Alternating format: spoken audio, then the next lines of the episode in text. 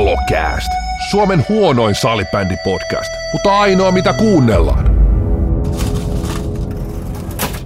Korona aiheuttaa meillekin haasteita. Korona ei saanut muuten mainita. Mitäs tästä tuli sakoksi heti tästä ko- koronasanasta? Sakko ei ollut päätetty, mutta sitä ei ollut aiheessa ollenkaan just sen takia, että sitä ei mainittaisi, mutta sä aloitit heti tämän. Mä, mä menin, ei mennyt kuin 12 sekuntia homma, homma pipariksi.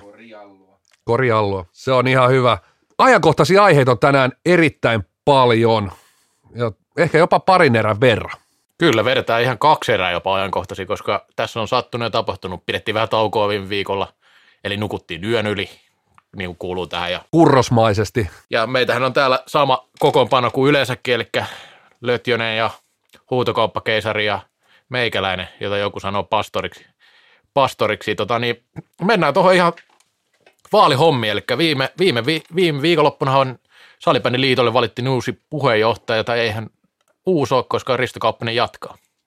Aika paljon tullut jotenkin kyselyitä ja viestejä koskien tätä, tätä vaaleja ja vaaleja yleensäkin koko hallitusta ja ehkä se on itsellä vähän, vähän kuitenkin siellä mun, mun semmoisessa agendassa silti sivuraiteella tämä, tämä liitohallitus ja hallituksen toimin, toiminta, että et, et totta kai nyt tiedän, ketkä sinne valittiin ja ketkä oli ehdolla ja pikkusen siinä seurasin, mutta se ei ihan ole mun, mun sellaisessa niin ydin, ydin kiinnostuksen aiheena, aiheena tämä liitohallitus, hallitus, mutta tosiaan Kauppinen suht niukasti, suht niukasti sit harjasi, harjasi ton kukkapuskan sieltä Tampereelta. Joo, tosiaan kuuden ääneen erolla, eli 9488 meni Ding maata vastaan ja Sami Ronkolahan vetäytyi niin sanotusti kisasta, mutta sitten Salibändin liitto ilmoitti, että hän ei ole virallisesti vetäytynyt, eli oli mukana, mutta nolla ääntä sieltä sitten tipahti. Tipahti ja kaverin kommentit oli aika erikoisia, kun haastatteli viikolla, että hän olisi ilmeisesti, jos olisi päässyt hallitukseen, niin olisi lähinnä jarruttanut asioita, mikä nyt ei ole ehkä ihan hirveän, hirveän hyvä juttu, mutta toki hänellä oli ihan hyviä ydinaiheita esimerkiksi niin kuin FPA-toimintaa ja muuta kritisoi, mutta en tiedä, oliko siellä mitään toimenpiteitä sitten, että miten, miten niitä olisi muutettu. Tota, niin, niin, Kauppinen jatkaa, tämä 60-luvulla syntyneiden he- hegemonia jatkaa niin sanotusti johdossa, eli aika paljon on ollut näitä 60-luvulla syntyneitä johtajia salibändissä edelleenkin. Nyt to, toki uusi toiminnanjohtaja tota, ilmivalta on ollut niin vähän aikaa, hän taitaa olla tasan 70 syntynyt, mutta 50 hänkin, hänkin on, että aika tämmöinen tietynlainen demografia johtaa lajia, että yli 50 miehet, mitäs mieltä siitä? No niin se on ollut ja niin se näyttää olevan. olevan että ei, ei, tässähän ei millään, ja tässä on, tästähän on otettu ennenkin keskusteltu, että tämähän ei näy mitenkään siinä, että, että, että sinänsä että puhutaan, että ollaan nuori laji ja, ja sitä ja tätä, niin se ei kyllä tuolla, tuolla näy millään, millään tavoin, että kuten totesin jo silloin jo jokunen jakso, milloin näitä vaaleja käytiin, ja tarvittiin keväälläkin vähän tätä, tätä niin jos ajattelee sellaista profiiliin, niin ehkä, ehkä just J.P. Lehtonen on ollut, ollut ainoita tämmöisiä, mä käytän nyt niin kuin lajin näköisiä johtajia.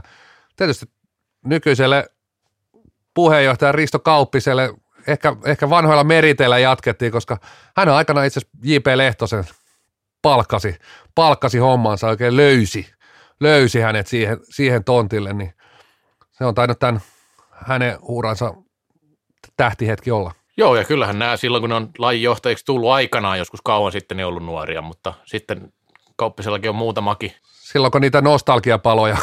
Kyllä, kyllä, että, että iso, iso vaihtuvuutta IFFstä ollaan puhuttu, mutta ei mennyt nyt siihen, siellähän nyt on ollut. Siellä sitä vähemmän vaihtuvuutta. Siellä on semmoiset niin dynastiamallit, että vedetään sillä niin kuin koko, varmaan seuraava suvusta jatkaa sit sitä, joka tulee, että nyt ei kannata ihan heti vaihtaa vielä, että, että jos jälkikasvu on, niin Tästä tietysti puhuttiin tiukkana äänestyksenä ja olikin tietysti tiukka äänestys, mutta mä ehkä kääntäisin tämän silti niihin päin, että mitä kuulut kuliseista, niin voisiko sanoa, että Risto Kauppisen työtän, työtän kukkapuskan eteen, minkä hänelle tuolla Tampereella oje, ojennettiin vaalin jälkeen, niin sen, hänen suurin hommansa oli oikeastaan kiikuttaa se oma perseensä sinne Tampereelle, että kyllähän Laperana Mafia, Ding Ma ja siellä taustalla varmasti niin kuin moni muukin häntä, häntä tuuppinut eteenpäin, niin kyllä siellä on niin persen ruvella tehty hommia, käyty, käyty seuraaja ovi koputtamassa ja o, kovia, ovia koputtamassa. Niinhän se pitää ollakin. Siellä on tehty hyvä duuni, duuni mutta oikeastaan siis hauskaa, että toinen tu, saapuu käytännössä vaan paikalle, paikalle ottaa se kukkapuska ja toinen tehnyt ison, ison duunin siellä että saa, saa nämä äänet kasaan, mutta niin se, niinhän se yleensä on tämmöisessä, että Dingma on kuitenkin aika tuore kasvo, kasvo ja on, on tietysti nyt saanut semmoisen ehkä hyvän pesämunan sinne noita ääniä, seuraava kertaa varmasti paljon helpompi, että ei tarvi ehkä ihan niin perseruvella niitä ääniä kairata. Joo, ja tänä aikanahan toi paikalla käyminen ei ollut niin mahdollista kuin monina muuna aikoina, että siinä on saanut soitella aika paljon, ja niin hän sanoikin tehneensä, ja Tota, kyllähän tämä kertoo sitä, että muutoksellekin on selkeästi tilausta, että kumminkin kaivo hyvän äänimäärän tuossa ja Risto Kauppinen yllättyi, että oli näin tiukka. Se kertoo ehkä vähän siitä, että millä asenteella hän lähti tuohon kisaan mukaan. Että tota, maalla tietenkin se, että aika lyhyt oli tämä kampanja loppupeleissä, että aika myöhään ilmoittautui mukaan ja se on varmaan niin ohjeena seuraavana kerralla, kun joku haluaa hakea tuota paikkaa, että kannattaa kumminkin aika-aikaisin aloittaa, että siellä oli isoja seuroja heti kauppisen takana niin kuin kauan aikaisemmin ja varmasti tämä tiettyjä tahoja myös tukee tämä, tämä kauppisen jatko, että, että täällähän niin kuin pienet seurat, seurat paljon, niin tämä niin kuin pienen, pienten seurojen äänihän tämä Dingma jollain tavalla oli, tai pientä ja keskisuurta ehkä enemmänkin, että sitten niin isommat seurat eri, eri tavalla. Sitten tuosta äänestysprosessista se oli mun mielestä aika mielenkiintoinen, että hyvin myöhään ja melkein loppuun asti oli ajatus, että pitää olla paikan päällä, että voi äänestää. Sitten niin kuin ihan viimeisellä viikolla vasta tuli tämä mahdollisuus, että voidaan verkossa äänestää, niin mun mielestä tämä oli vähän erikoista 2020, että eikö nyt verkkoäänestystä saa järjestettyä. Ja kyllähän sitten jollain poikkeusjärjestöllä saatiin aikaiseksi, mutta tämmöisenä vuonna niin oli kyllä mielenkiintoista ja vähän huvittavaakin tämä koko homma. En mä nyt halus lähteä ihan niin semmoisiin salaliittoteoria hommiin, mutta ehkä tässä kuitenkin on ollut sellainen, että vähän niin kuin pidemmällä, pidemmällä aikajanalla, että tästä on tehty, että tässä ei niin kuin ajatuskaan olla että, niin kuin tehdä helppoa versiota, että on helppo äänestää, on helppo osallistua, että ei tässä just, että oikeastaan se valta pysy siellä tietyllä tapaa isoilla seuroilla, että ei käy semmoista, että sieltä jotkut pikkuseurat pystyy kasaamaan porukkansa, porukkansa niin helpommin, mutta en tiedä, kyllä on vähän sellaiset jäänteeltä, jäänteeltä vaikuttaa systeeminä. Mutta ehkä, ehkä tämä nyt oli pakon edessä, kun tehtiin, niin ehkä hyvä harjoitus tulevaisuutta varten. Et ehkä jatkossa sitten homma onnistuu niinkin. Viime viikon pääkirjoituksessa vähän vertasit tätä Jenkkien pressavaaleihin siinä mielessä, että mitä äänestämistä voidaan tehdä mahdollisimman vaikeita semmoisessa tilanteessa, kun, kun sen pitäisi olla helppoa, niin siinä mielessä aika hassua, että, että niin kuin tänä aikana on, on tuommoisia prosesseja, mutta eipä sille mitään nyt, nyt nyt voi, voi, tai siis nyt on hyvä, että se tehtiin näin, ja toivottavasti jatkossakin on mahdollista, mahdollista että ei se nyt pitäisi olla elinehto, että on paikan päällä. Mahdollisimman moni osallistuu, niin se on hyvä, että jos oli joku sata seuraa osallistuu keskimäärin, tai nyt oli vähän yli sata seuraa, joka äänesti, ja viimeksi oli vain 40 silloin, kun oli edellisen kerran, ja seuraajan kumminkin, oliko niitä nyt 780, niin siinä jää aika moni vielä äänettä, mutta totta kai siellä on kaikenlaisia pilipali pubijengejä ja muita, jotka lasketaan seuraksi tässä vaiheessa, ei sen ihan näinkään. Mutta tota- Kyllä, tota... mutta siis totta kai, siis ennenkin on kaikkien totta kai todettava, että kaikillahan on ennenkin ollut mahdollisuus kyllä, kyllä. osallistua, mutta, mutta siis, että et kyllä tämä niinku helpottaa sitä ja sitten jos puhutaan, että ennen on ollut 30-40 seuraa siellä äänestämässä, niin ei voi puhua, että onko tämä nyt seurojen ääni. Niin just. Seurojen ääni, että et kyllä silloin voidaan puhua paljon, paljon laajemmasta ja puhua oikeasti, että seurat on jossain takana, jos, jos niitä seuroja alkaa olla niin prosentuaalisesti tästä, tästä niin kuin, mitä seuraa nyt on olemassakaan, niin edes, edes niin kuin fiksukin prosentti tai tällä tavalla, että nyt jos oli yli sata, niin lähes kolminkertainen määrä viime kertaan, niin, niin se, on jo, se on jo hyvä edistysaskel. Toivottavasti tämä nyt sitten aiheuttaa jotain mietintää alakiven tiellä, että mitä, mitä muutoksia siellä oikeasti halutaan, että kuunnellaan myös sitä ääntä, mikä sieltä toiselta puolelta on tullut. Tota, sitten voidaan mennä eteenpäin. Classic siirtyy pelaamaan Ideaparkki ensi kaudella. Tämä oli mielenkiintoinen julkistus. Tämäkään ei ollut tällä viikolla, vaan edellisellä viikolla, että vähän vanha uutinen jo. No, mistä tämä, tai no, miten, miten, ensinnäkin, miten suhtaudut tähän uutiseen? No ensimmäinen on tietysti jonkin sortin pakko. Ihan, Kyllä. Siis, ihan siis yksinkertainen, että on pakko löytää uusi pelipaikka. Et, et, et, Et jossain mielessä se on ehkä vähän unohtunut keskustelusta, että heti ensimmäiseksi että siirrytään Lempäälään ja ei olla Tampereella ja, ja Classic siirty, heidän on pakko siirtyä, ei, ei voi siinä parkki, Hakametsän parkkipaikallakaan pelata. Et, et, et, et, Tämä oli niinku se ensimmäinen lähtökohta, että heidän oli pakko siirtyä jonnekin ja, ja sitten tullaan tietysti siihen toiseen, että niitä pelipaikkoja aika rajallinen määrä. Joo, ehdottomasti ja itsekin sanoin, että tämä on kompromissi enemmänkin kuin mikään suuri innovaatio alun perin, mitä on ajateltu. Toki ovat käyttäneet sen kompromissi tosi hyvin hyvä, hyväkseen ja nämä suunnitelmat vaikutti hyviltä ja silloin eikä siinä mitään, mutta siis ehdottomasti tässä pitäisi enemmänkin puhua siitä, että kompromissiratkaisu, joka on onnistuttu käyttää hyvin. Että eihän, en mä usko, että se on heille mikä ideaali pelata ideaparkissa. Niin, tämä, tämä on just hauska, että toiset sanoivat, että, että ihan katastrofi, että he pelaa nyt eri paikassa, ei pelata Tampereella, ja toiset nostaa äh, Peltola niin kuin ihan profeetaksi, Kyllä. nyt se vie ostoskeskuksiin. Ja tot, se totuus on jossain siellä nimenomaan niin kuin välissä, se on, se on just se kompromissi, että aa, joudutaan muuttaa, ja tässä vaiheessa hyvin niin kuin Peltolan kaltainen ratkaisu, tehdä aika rohkea veto, Kyllä. rohkea veto, jotain uutta, on siinä myös vanha, he on pelannut siellä ennenkin, ennenkin ja, ja passon tuntia, klassikin tuntia, niin siinä on varmasti erittäin paljon niitä plussia, kun he on lyönyt siellä toimistolla, niin siinä on paljon plussia, mutta ihan varmaan siellä on ollut aika monta, aika hemmetin monta miinustakin siinä on varmaan taloudellisia seikkoja, tai nähdään niin yhteistyökumppanuuksia tämmöisiä, mistä saadaan tiettyä plussaa.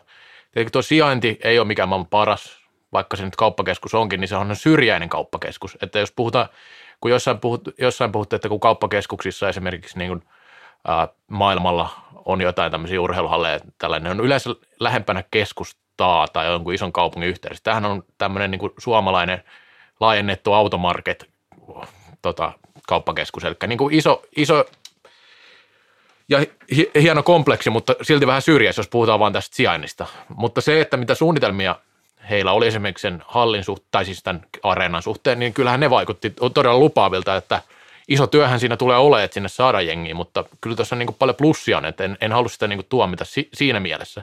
Mutta ja, niin kuin, ja ilmeisesti siellä jotain muutoksia, en, en nyt ihan siis, se on kerran käynyt äh, Supercupin finaalissa – käynyt paikan päällä. Silloin onneksi pystyttiin TV-tuotantoon, se kamera hilattiin sellaisella nosturilla sinne kattoon. Ne pelit, mitä on nähnyt aikaisemmin siellä liigaottelut, nehän oli ihan, katastrofeja TV-tuotannon kannalta, kuvattu siitä polven korkeudelta. Selostajat joutuu olemaan aika, ei, ei kovin ideaalis paikassa, että nähnyt koko kenttää siitä. Voisiko sanoa, siinä hallissahan oikeastaan se kaukalo laitettu siinä melkein kolme sivua menee hukkaa, yhdellä sivulla katsomot, sitten oikeastaan sen kahvio, voisiko sanoa VIP, VIP-alue siinä toisen maalin takana, mikä tietysti klassikille varmaan yksi niin tosi tärkeä juttu, että heillä on paljon yhteistyökumppaneita, ennen ne joutu ravaa sieltä hallilta sinne, sinne VIP-kahvioon tai sinne ruokailualueelle. Nyt oikeastaan porukka pystyy olemaan koko ajan siellä, pystyy katsoa ottelu. Se on tosi tärkeä juttu klassikille. Mä näen sen, niin kuin heti tuli mieleen, että vitsi siellä on klassikille ihan ideaalinen heidän yhteistyökumppaneille se, se alue. Sitä en tiedä, millaisia muutoksia siellä sit ihan tarkkaan on tulossa, koska ainakin katsomaan valmius tulevaisuudessa kasvattaa 1800, niin en näihin nyt ei, ei mun rakennustekniset osaamiset riitä tähän, että mistä, mistä se raavitaan, mutta ilmeisesti kuitenkin siellä seinää pystyy kaataa. Joo, ja täytyy sanoa tuosta kaupallista puolesta, että siellä on varmasti osaamista ja tiedetään, että miten, miten, miten sitä hyödynnetään. Se on laskettu varmaan aika tarkkaankin, että mitä kaikkea hyötyä siinä on, että niin kuin henkilökohtainen osaaminen näistä yhteistyökumppanuksista, niistä ei riitä niin pitkälle, mutta siellä varmasti tiedetään, mitä tehdään tässä asiassa ehdottomasti tämä, tästä tämä niin sijainti ja nämä on, nämä on niin semmoisia asioita, mikä ulkopuolelta helposti tulee tai pistää mietityttää, että, että mikä tässä on juttu. Tietenkin se täytyy sanoa tästä sijainnista vielä, että tämä nyt on ihan niin kuin yleinen huomio vaan, että aika harmillista, että ensi kaudella sitten ei, ei kummassakaan maan isoimmassa salibändikaupungissa pelata miesten pääsarjan salibändiä, eli Helsingissä eikä Tampereella pelata miesten liikaa siinä vaiheessa, kun Classic pelaa Ideaparkissa, koska... Mites Nokia? no, no, no, niin, no Nokia pelaa Tampereella, mutta... Aivan, aivan. Totta.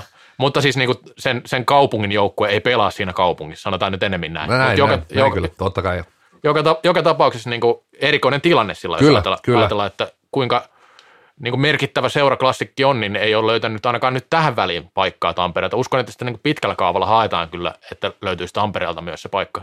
Aivan varmasti, ja tässäkin hauskaa, että osittain niin kommentit mennyt ehkä vähän sillä että se piikki on niin osunut klassikki, ja se ei, heidän, se heidän vikansa, että sieltä sieltä Tampereelta ei sitä hallia, hallia löydy tällä hetkellä, et, et, mutta sitten taas tämä kertoo nimenomaan jälleen kerran, että vaikka me on menty eteenpäin ja välillä meillä voidaan mennä aika rintarottingilla, niin tämä on niin kuin aika sellainen kylmä suihku taas tehdä olosuhdeasiaa. Että tekisi mieli laittaa se Forest Camp-kiffi siihen ja Ilduce Kinnunen juoksemaan sinne Tampereelle ja laittaa se niin kuin halli pystyyn. Ja miele, mieluusti ei parkettia sinne, vaan se olisi kiva, että siellä olisi matto, matto valmiina, matto valmiina. mutta siis et, kyllä tämä niin kuin aika karu, karu juttu taas niin kuin tämä olosuhde asian kannalta on. Et tietysti muistaakseni tuossa pääkallon jutussakin, oliko se äh, Irope Kairolla taisi tehdä tämmöisen näkökulman, niin onko näin, että siihen hakametsään on sitten, sitten kun ensin Uros Live on pystyssä, niin sinne mahdollisesti hakametsän tienoille olisi tulossa sisäpalveluhallia, mutta en, en, en, en tiedä sitten kuinka pitkällä nämä suunnitelmat, vaan, vaan onko nämä ihan hallihuhuja? Joo, en, en osaa tarkkaan sanoa noista Tampereen suunnitelmista, että noissahan monesti on ollut Helsingissäkin Kaarden hanketta ja muita, mä en ole niissä pysynyt niin perässä, että mitä mihinkin tulee lopulta, mutta toki niin kuin Helsingillä ja Tampereellahan tämä menee tavallaan eka, että sinänsä harmi, että eräviikin erittäin merkittävä seura niin koolta ja tällä, ja ei, ei ole löytynyt kunnollista pelipaikkaa Helsingistä. Classics tavallaan sitten niin kuin paras seura voi sanoa, no Salibändiliittohan sen julkaisi jo, että maailman paras seura, tai miten se nyt olikaan. Tota, uutisessaan kertoo, että, että ja en, en kiistä, näinhän se on. Niin harmi, että näille ei löydy sitten niinku omasta kotikaupungista semmoista paikkaa. Kyllä, ja kyllä. Mutta kyllä vakaa usko tietysti klassikki on, klassikki on niinku osoittautunut monesti, että pystyy tämmöisissä niinku tilanteissa olemaan niinku innovatiivinen ja luova, että, että kyllä mä näen niinku, ja kyllä hekin on nähnyt siinä, että tässä on eniten plussia versus miinuksia. miinuksia. Siihen mäkin uskon tässä tapauksessa, koska Peltola näissä on niin aika lailla hyvin onnistunut ja, ja tietysti varmasti niitä niin ikifaneja jää sieltä katsomusta pois, mutta kyllähän tuonne kauppakeskus sitten voisi kuvitella, että siellä siinä on niin synergiaetuja, voi olla, että Classic näkyy aika vahvastikin siellä, pystytään niin markkinoimaan siellä ja niin jokainen seura haluaa jossain vaiheessa myös sitä niin uutta ihmistä sinne, sinne, sinne lauteille, lauteille katsomaan.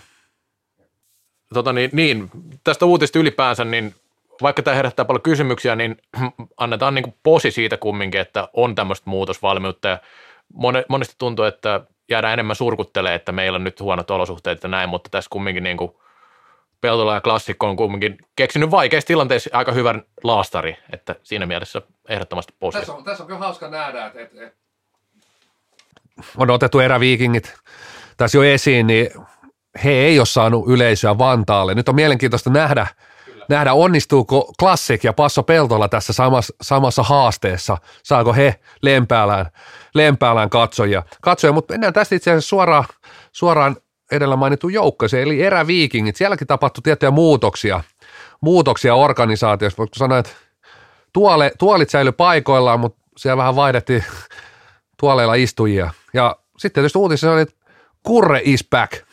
Vähän kuin Jedu, Jeduden Lukana tuli takaisin mestoille. Kurre rooli eräviikien taustalla on ollut vähän ö, epäselvä, sanotaanko viime vuodet, että ei ole niin kuin oikein kukaan tiennyt, että onko jotain rooli vai ei, ja ilmeisesti ei ole ollutkaan oikein mitään roolia tässä viime vuosina, ja niin, niin sen takia voidaan sanoa, että comeback. Eli oli siinä alkuvaiheessa, mutta nyt ei on ollut sitten pois, poissa, niin niin, en mä tiedä, se on mielenkiintoista, kun Kurre palaa, ö, palaa tällä vähän vahvemmin mukaan, että ainakin hänen haastattelun, kun lui, tai se, meillähän se julkaistiin, niin, niin, tota, niin siinä, siinä oli mielenkiintoista se, että oli aika realistisia kommentteja. Ja siis sillä mielenkiintoisia, että ei, ei mennyt mitenkään niin kuin, ei mitenkään niin kuin takki auki todellakaan tuu, vaikka on suurseura ja pitäisi, pitäisi ja odottaisi menestystä. Että aika niin kuin pidin siitä lähestymiskulmasta, millä kommentoi asioita. On tässä tietysti ajat muuttunut. Miettii, miettii mitä Kurre sanoi silloin neljä, viisi vuotta sitten, että nyt, nyt on niin kuin salipäinen Real Madrid ja, ja nyt, nyt niin kuin sitä kannua tulee tuonne takareunalle niin paljon, että mahtuukohan Siposen niin iso takkakaan. Että kyllä niin kuin realismi, realismi on niin kuin iskenyt, iskenyt myös siellä kovasti vasten kasvoja.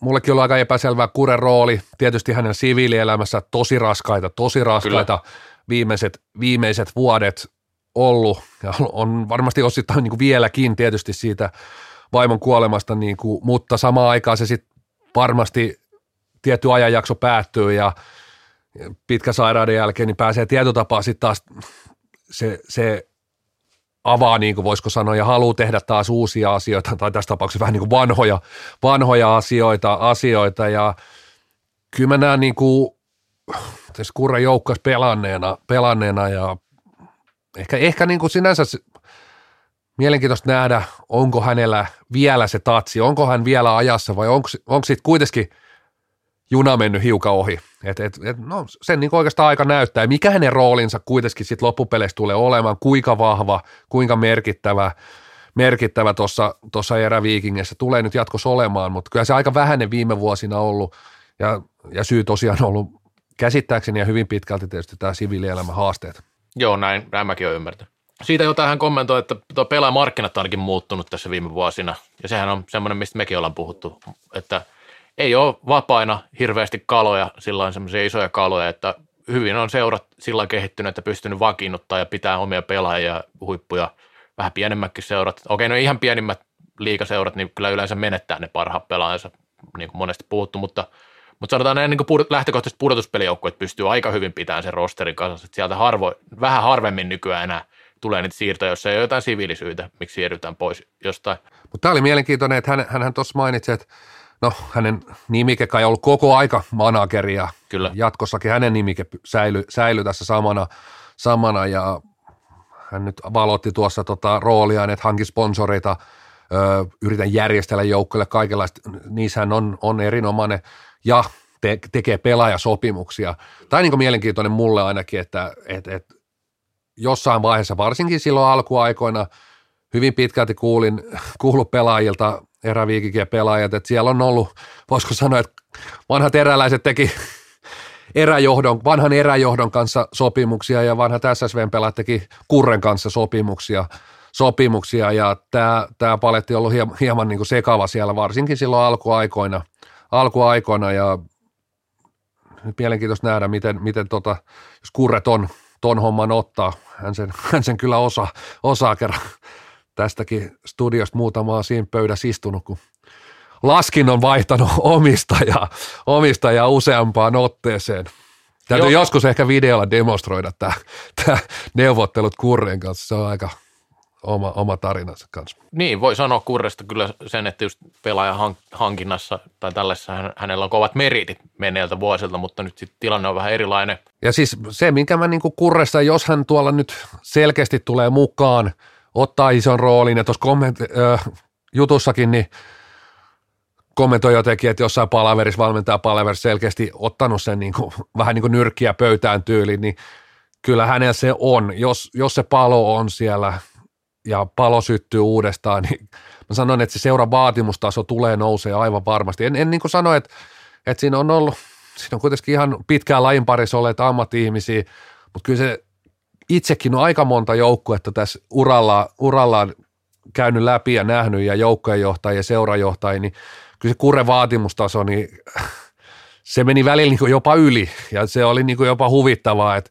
että muista hyvin, kun voitettiin Lappeenrannassa jollain maalilla parilla vain, vain, niin sitten sit niin seisotetaan ulkona, ulkona ravintola ulkopuolella ja vähän, vähän siinä kurre miettii, että annetaanko pojille ruokaa tänään ollenkaan ja tämän tyyppisiä, että kyllä siis monta kertaa jonkun tappion jälkeen niin tullaan ihan selkeästi sanoa, että nyt, nyt alkaa niin päitä putoamaan, että, että joku, ei, joku ei tule enää ensi viikolla harjoituksia, että kyllä se niin vaatimustaso, niin se oli niin älytön, älyttömän kova.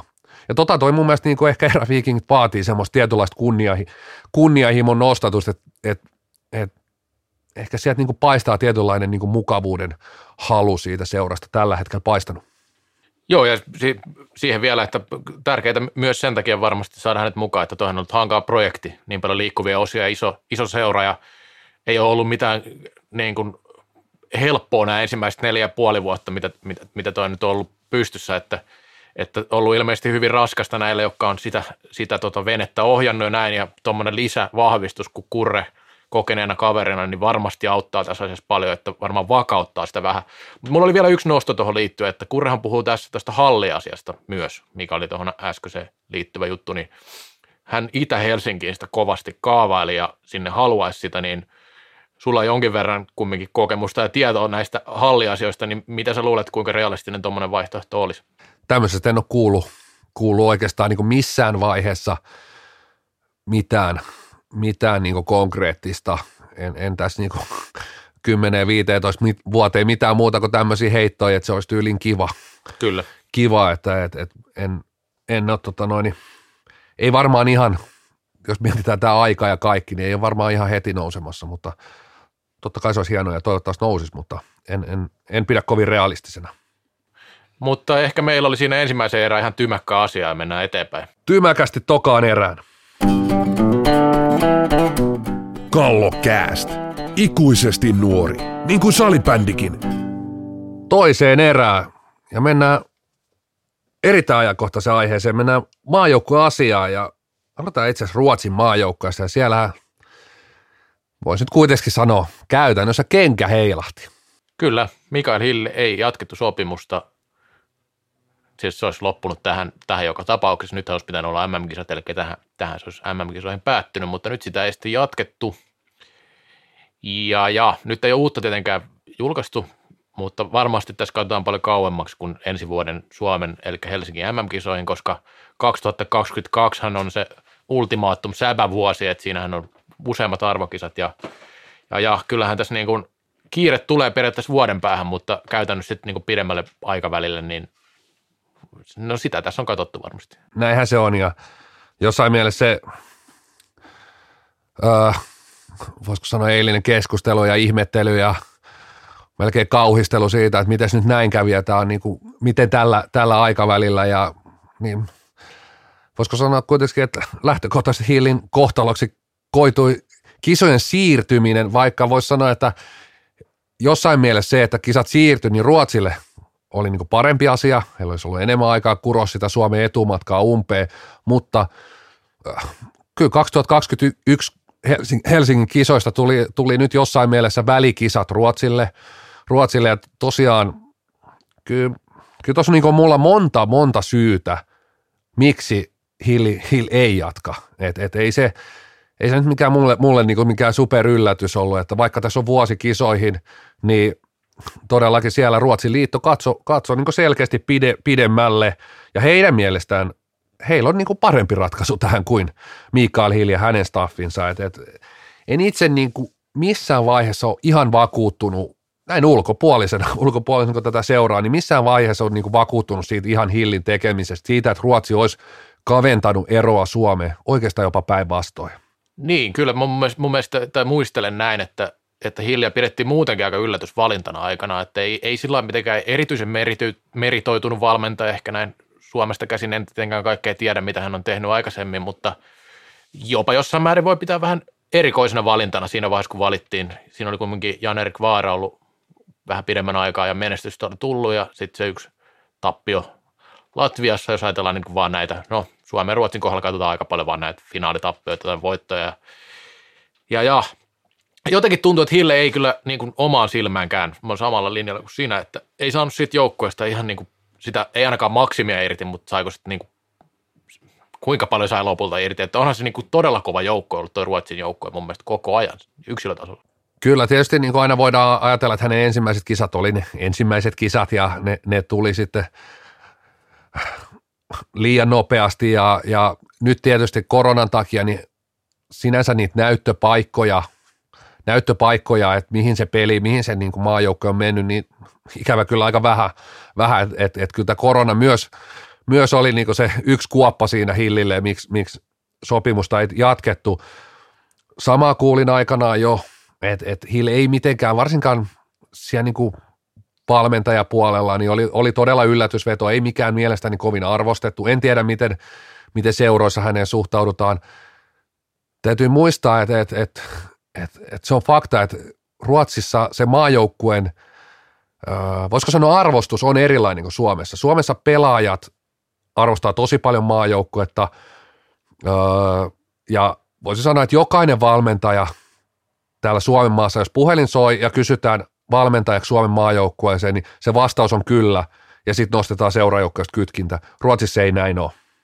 Et, et, ja sanotaan, että jopa se on ollut laskeva trendi mun mielestä vielä. Se on mun mielestä ollut sitä 10-15 vuotta sitten, ja se on mun mielestä edelleen laskenut se, että Ruotsin maajoukkueen päävalmentajaksi kauheasti haluttaisiin.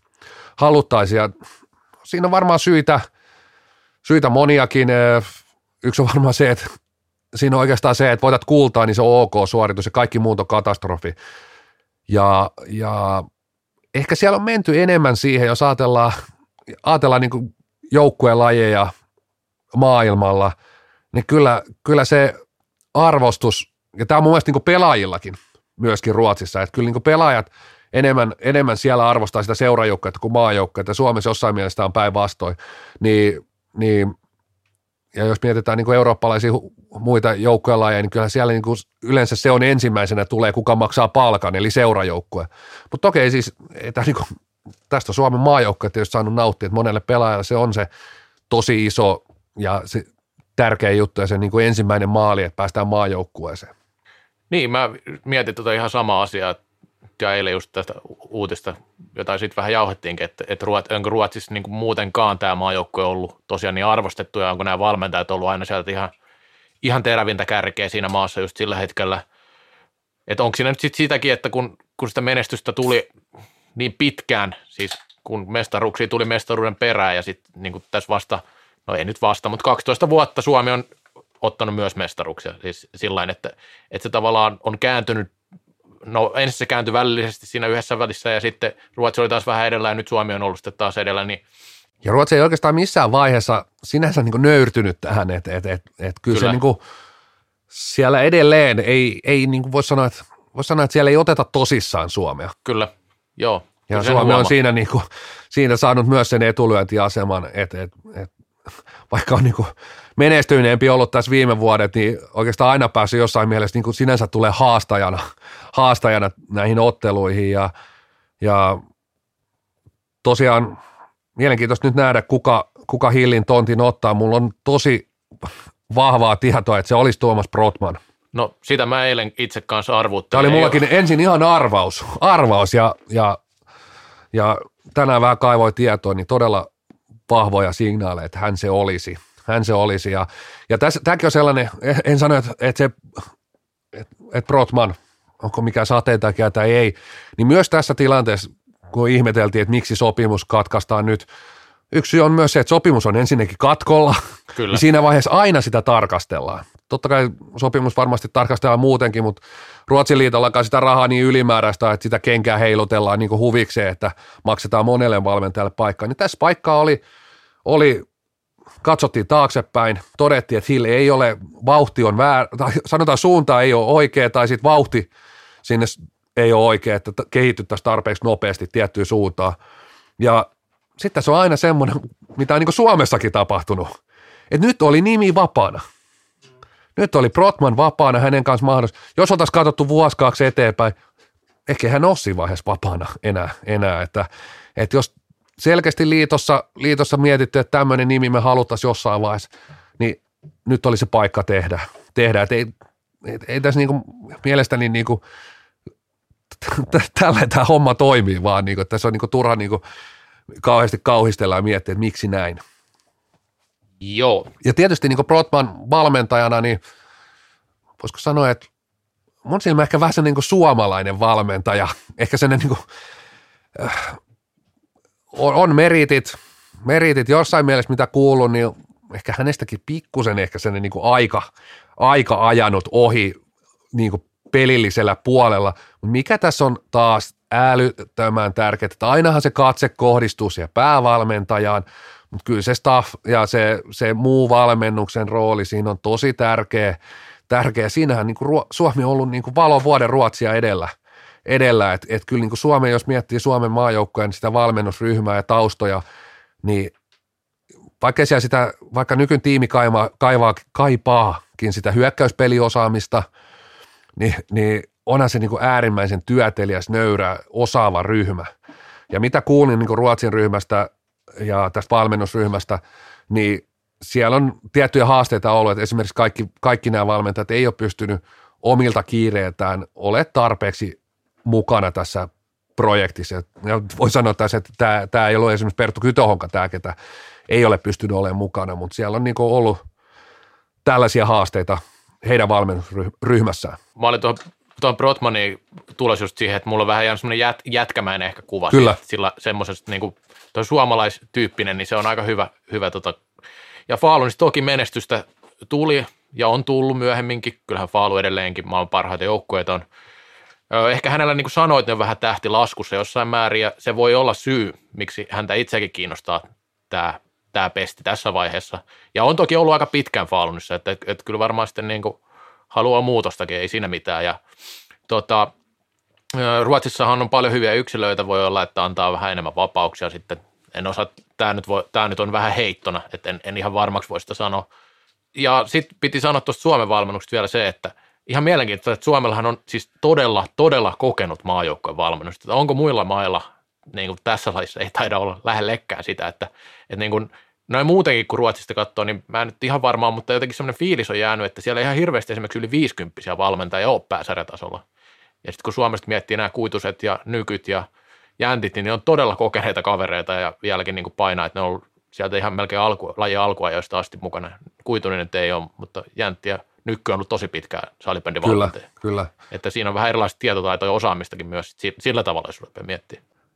Jos miettii niin liikavalmentaja, niin sielläkin Suomessa osa, osa on edelleen aika pitkä linja sotaratsuja, mutta toki Suomessakin sit on selkeästi jo sen on niin uusi, uusi, aalto, uusi aalto tulossa, mutta ehkä Ruotsi on tässä, tässä niin kuin, no erilaisessa asemassa, en tiedä paremmassa asemassa, mutta, mutta selkeästi siellä niin kuin on, on sellaiset, mitä itse muistaa, niin tämmöiset valmentajat, jos ajatellaan Nykky, Jäntti, Kuitosellakin niin kuin, ei salipäinen puolelta, mutta on, on niin kuin pitkä vuosikymmenien niin kuin valmennuskokemus, niin oikeastaan Ruotsin salipädistä nämä henkilöt on pitkälti poistunut sieltä, ainakin pääsarjan valmennuksessa. Toki ehkä, ehkä jossain rooleissa ja jotain, jotain salibändiä eteen tekee, mutta ei, ei, ei niin pääsarjan valmennuksessa ole juurikaan mukana.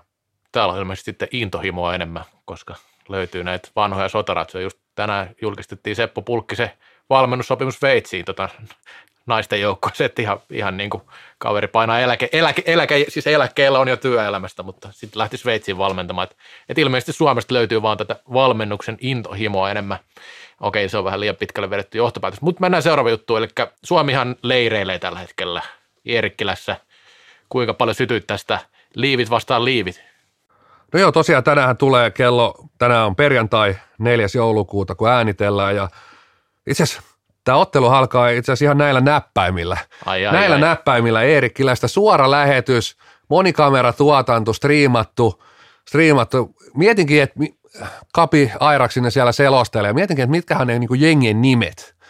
Nimet, että onko siellä niin oranssit kääntöliivit vasta vihreät kääntöliivit. Mutta itse asiassa mä nyt avasin, täällä on kokoonpanot. Itse asiassa on sininen ja valkoinen ja ehkä he pelaa sitten Majun pelipaidan. Mutta kyllä mä olisin odottanut, mä olisin tykännyt niistä jostain, tai iho, paita ja iho olisi ollut kyllä ehkä se niin kuin timanteen, timanteen vaihtoehto, mutta siellä, siellähän noin joukkueet on nyt pystyssä. Joo, olisi pitänyt, toi olisi varmaan niin kuin, sä olisit käynyt tuotteistamasta on, niin se olisi ollut, se olisi ollut toi, ei mitään muuta, että iho vastaa paita. Että Kyllä.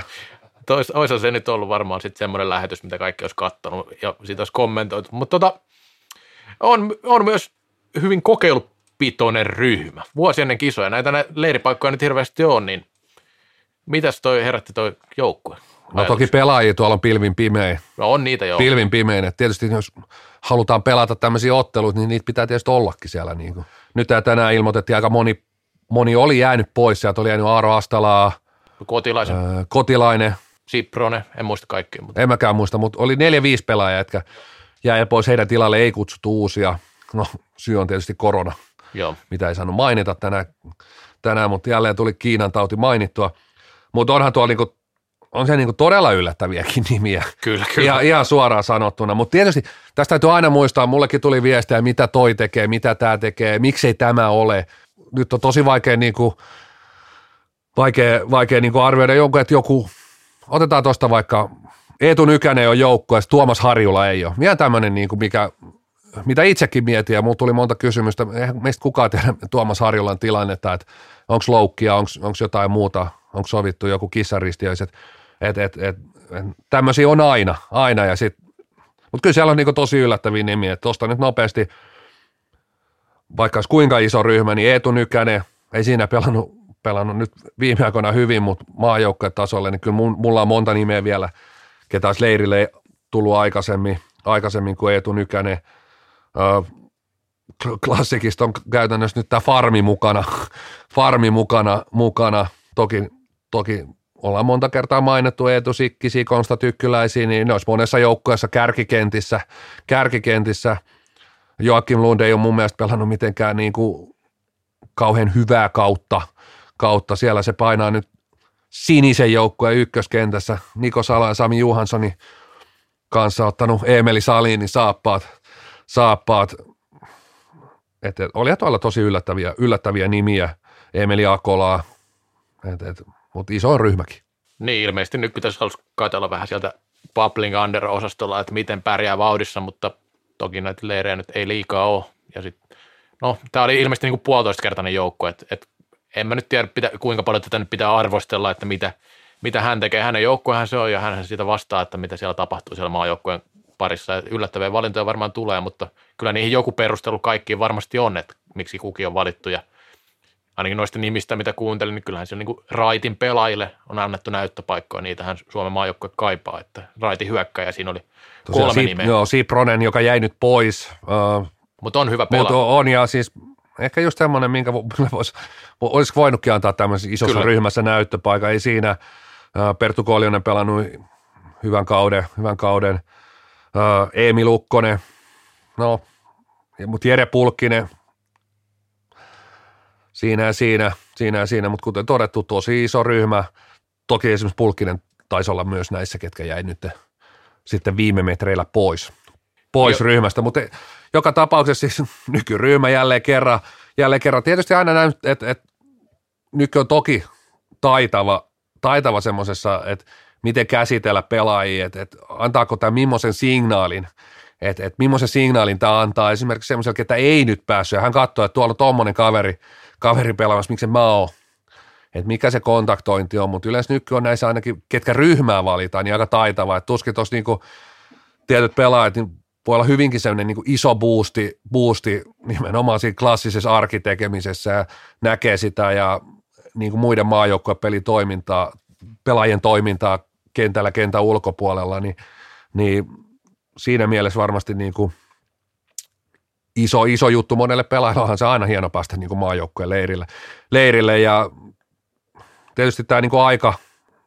nykyään meidän Kallokästissäkin totesi, että leiri nyt toteutuu ja seurajoukkeet oli aika myötämielisiä. Et, et, et, onhan tuossa aika monta koronatestiäkin joutunut teke, tekemään, tuossa on niin 30-40 pelaajaa, kaikki, kaikki taustat, siellä on, siellä on mitä kännykkäkuvaajia, somevelhot ja kaikki, kaikki viety paikalle, niin jokaisella on koronatesti ja sitten siellä on vielä U19-joukkoja, kai nekin on testattu. testattu. Paljon se testi maksaa? 150, pari, pari, pari, pari luokkaa se on, joo. joo. Tai sinne päin. Mut, tota, se on lämpöleiristä pois. Joo, ens, ens, ensi vuonna sitten Iisalmeen lämpöleirille. Joo, tuota, Tainuuseen, niin kuin, ta, Tainuuseen. Kuten, tää, mikä tämä talo oli? Niin. Temptation, Temptation, Temptation Tainuuseen. Kuvaakohan ne sen uuden kauden samalla siellä? Kyllä. Mutta tota, niin, siihen vielä piti sanoa tästä, että on kokeilupitoinen, on mielenkiintoisia nimiä, sillä semmoisia nimiä, mitä todellakaan odottaa, odottaisi. Mutta yksi asia, mitä, mitä nyt tietenkään ei voi tässä tietää, että kuinka paljon on tullut kieltäytymisiä. Nimenomaan siis. E, siitä taisi olla, ehkä, ehkä siitä oli jo puhe, mutta haluan vielä korostaa sitä, että eihän tiedetä, että jos sieltä on vaikka parikymmentä nimeä ilmoittanut, että on pikkuvammaa tai muuten haluaa levätä tai leputtaa tai jotain muuta, että, että kyllähän ne nyt vaikuttaa aina tähän, että ei, se nyt, ei niitä nyt ihan arvalla hatusta heitetä kumminkaan. Mutta tosiaan kyllä siellä muutamissa just pelipaikoissakin, että otan nyt vaikka Eetu Nykänenkin niin puolustajana, niin oli ilmeisesti Nykky käynyt juuri sen pelin katsoa, kun Nykänen paino pakkina. Että itse en nyt ihan kovin montaa peliä. Mä oon nähnyt Indiasin pelejä aika monta, niin kyllä Eetu niin pakin tontilla kovin montaa kertaa nähnyt, mutta kohta me voidaan katsoa striimiltä, miten se homma luonnistuu maa, maajoukkueessa. Mä en ole kyllä vuosiin katsonut noita pelipaikkavalintoja, koska ne ei välttämättä pidä aina paikkaansa, että joku on valittu jollekin pelipaikka. Tai oon mä nyt katsonut niitä, mutta ei ne aina tarkoita sitä, että se sillä pelipaikalla pelaa. Mutta voi olla pelapakkina. Mutta eiköhän me nyt tämä Maju leiri, liivileiri ollaan nyt käyty läpi, niin voitaisiin mennä tuohon tota, niin, Nafliin. Sulla on lyhyesti siitä vielä jotain.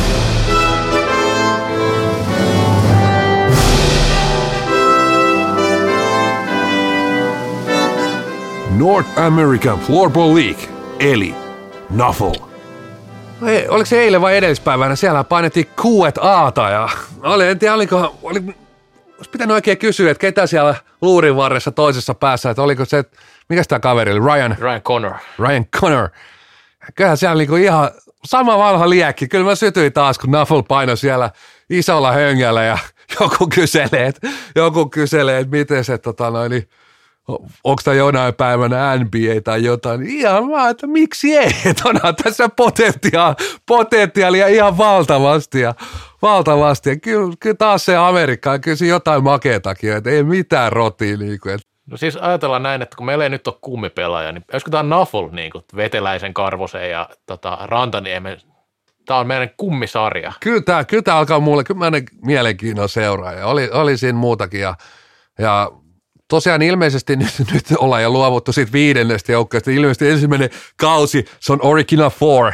Neljällä jengillä painetaan, että yhtä jengiä, kunhan ne saa nettisivut pystyyn, niin se julkistetaan. julkistetaan. Ja kyllä mä tuossa katselin itse asiassa, en muista Instagramissa vai katoinko sitten Twitterissä, niin oli tänäänkin tullut joku postaus, että siellä Cleveland Parksin nettisivut on alhaalla. Al, alhaalla, ehkä niitä päivitetään tai jotain. Mutta kyllähän se täytyy sanoa edelleenkin vakavasti, että kyllä toi niinku, millä Vakavasti, piete- totta kai koko aika. Mi, mi, millä pieteetillä kaveri painaa, ei kun siis vaan kun naureskeltiin noille jutuille siis siitä, että, että NBA ja muuta, niin millä pieteetillä kaveri painaa tuommoista niin kuin, mikä olisi Suomessa, Suomessa jos tuommoista sarjaa joku virittelisi, että kesällä pelataan ja neljä joukkuetta ilmoittautunut kaikki olisi sillä että mitä helvettiä tapahtuu. Että et sitten taas niin kuin, noilla todennäköisesti, no okei, on siellä ilmeisesti jonkin verran rahaa takana, mutta muuten niin kuin lähtökohdat hemmetin vaikeat voi sanoa kaikkinensa, siis todella haastavat, niin silti ihan niin kuin vedetään, vedetään ihan niin kuin täydellä sydämellä. Sitten kuitenkin oli muutamia hyviäkin juttuja, oikeastaan niitä, mitä me pohdittiin silloin. Siinä oli tästä yliopisto-kouluyhteistyötä ja työstä. Toki siinä aika lyhyesti, kun siihen yhteen IG-storiisiin vastaat ja siitä laitat amerikkalaisen värikynän, niin kyllä kaikki näytti taas aika, aika hyvältä, että, että kolitsit on kohta, kohta pullollaan sählyn pelaajia, että siellä jenkifutis ja muut korikset, niin kukaan käy katsoa, kun parketilla veivataan sählyä siellä Utahin ja Iowan isot yliopistot ja Arizonat ja muut, niin on nyt makea tapahtuma. Siellä on, miettikää nyt, kun siellä on Amerikassa, siellä on se rumpusoittokunta semmoisella isolla rummulla paukutetaan, on chi- tsirkut ja muut tota, pyörittelemässä niitä, miksi niitä huiskia sanotaan, pompomeja, kyllä. Ja, ja tässä Q&Aissakin joku kysyi jostain areenoistakin, niin kyllä etsitään kaupungista se paras are. Siinä oli jotenkin, että Madison. etsitään se paras areena, missä fanit ja se, se tuote pääsee oikeuksiinsa ja pystytään myymään varmaan sitä aika makeata Nuffle lippistä. Niin, mä luulen, että siellä ei tarvitse sitten ostoskeskukseen mennä kompromissiratkaisuna. Ei tarvitse, mutta tehdään me sen kompromissi, että lopetetaan tämä paskajauhonta ja mennään kolmanteen erään. Kallokääst toimii toisin kuin tulospalvelu. Kolmas erä. Otetaan pikainen katsaus, pikainen mutta syvä ja analyyttinen katsaus Fliigaan, joka alkaa olla aika lailla puolessa välissä. Mitä se on jäänyt kätöseen tästä ensimmäisestä niin sanottu puoliväli Crowista? No mä sanoisin näin, että hyvästi, ainakin se superkaselle, mistä on puhuttu, että aika selkeä tilanne pudotuspelijoukkuiden osalta itse asiassa lähempänä tällä hetkellä sinne härkkimässä on tuo Steelers, mutta Ervi on kyllä tippunut kelkasta jo sen verran pahasti, että en kyllä, no voihan tuolta nousta, mutta nyt on seitsemän pistettä matkaa ja jos SPV on yksi peli vähemmän voittaa, niin sitten se on kymmenen pistettä eräviikingeillä tuonne pudotuspeliviivaan se on aika paljon puoleen väliin. No joka tapauksessa niin, niin, niin kyllä toi sitten taas toi kärki kasi näyttää kohtalaisen selkeältä tässä vaiheessa. Kyllä näyttää, ja siis itse tein itse asiassa tämmöisen sarjataulukon tähän itselleni, missä on piste keskiarvot, koska Joo. johtuen eräistä viruksista tai erästä viruksesta, niin ottelumäärät heittelee aika paljonkin tuolla sarjan sisällä. Siellä on Laspilla 15 ottelua, esimerkiksi Oilersilla 11 ottelua. Mutta jos mennään pistekeskiarvoihin, niin siellähän Classic 1, TPS 2, Oilers 3, Nokia 4, se Laspi 5. Viidentenä, toki siis playoff-joukkueet on samat myös pistekeskiarvoilla. Kyllä näin, näin on jo, ja mä nyt näitä arvotin jotenkin, että mitkä on onnistunut kevätkaudella, ja, eh, anteeksi, syyskaudella tietenkin, ja mitkä, mitkä nyt ei ole onnistunut ehkä siinä mielessä, mitä voi odottaa. Ne onnistunut, Laspo on niin helppo kuin olla ja voi. Kyllä. Tepsi voittanut Oilers pitää nostaa kyllä tähän kanssa, että on vakuuttava, vaikka heille nyt yksi tappio tulikin tuossa, tai kaksi tappia, toinen oli klassikki vastaan, että se on semmoinen perustappio, mikä tulee aina. Sitten klassik tietenkin, Tepsi, KRP, siinä nyt on selkeämmät semmoista onnistujat, mitä voi tuosta nostaa. Huono, huonommasta päästä sitten on velhot ollut todella vaisu, vaikka nyt niin kuin ei odotettukaan hirveästi, niin yksi voitto, mutta on, on kyllä todella vaikean näköistä. No eräviikingit on niin helppo kanssa sanoa, eräviikingille ei ole kulkenut, siitäkin on puhuttu monesti. Tiikerit on myös yksi vähän yllättävän huono. Vähän on saanut nyt parannusta siihen peliin, mutta aika alhaalla tuolla ja ei ole kyllä kulkenut.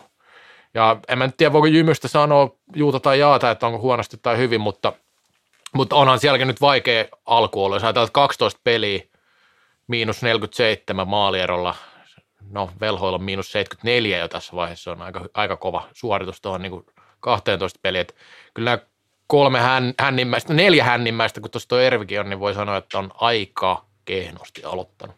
Kyllä, ja siis äh, nämä pistekeskiarvot itse asiassa laskin myös koko viime kauden. Nämä on verrattuna Joo. siis koko viime kauden, eli 26 otteluun piste keskiarvoja. Ja, ja nämä itse asiassa muutamia mielenkiintoisia juttuja toi.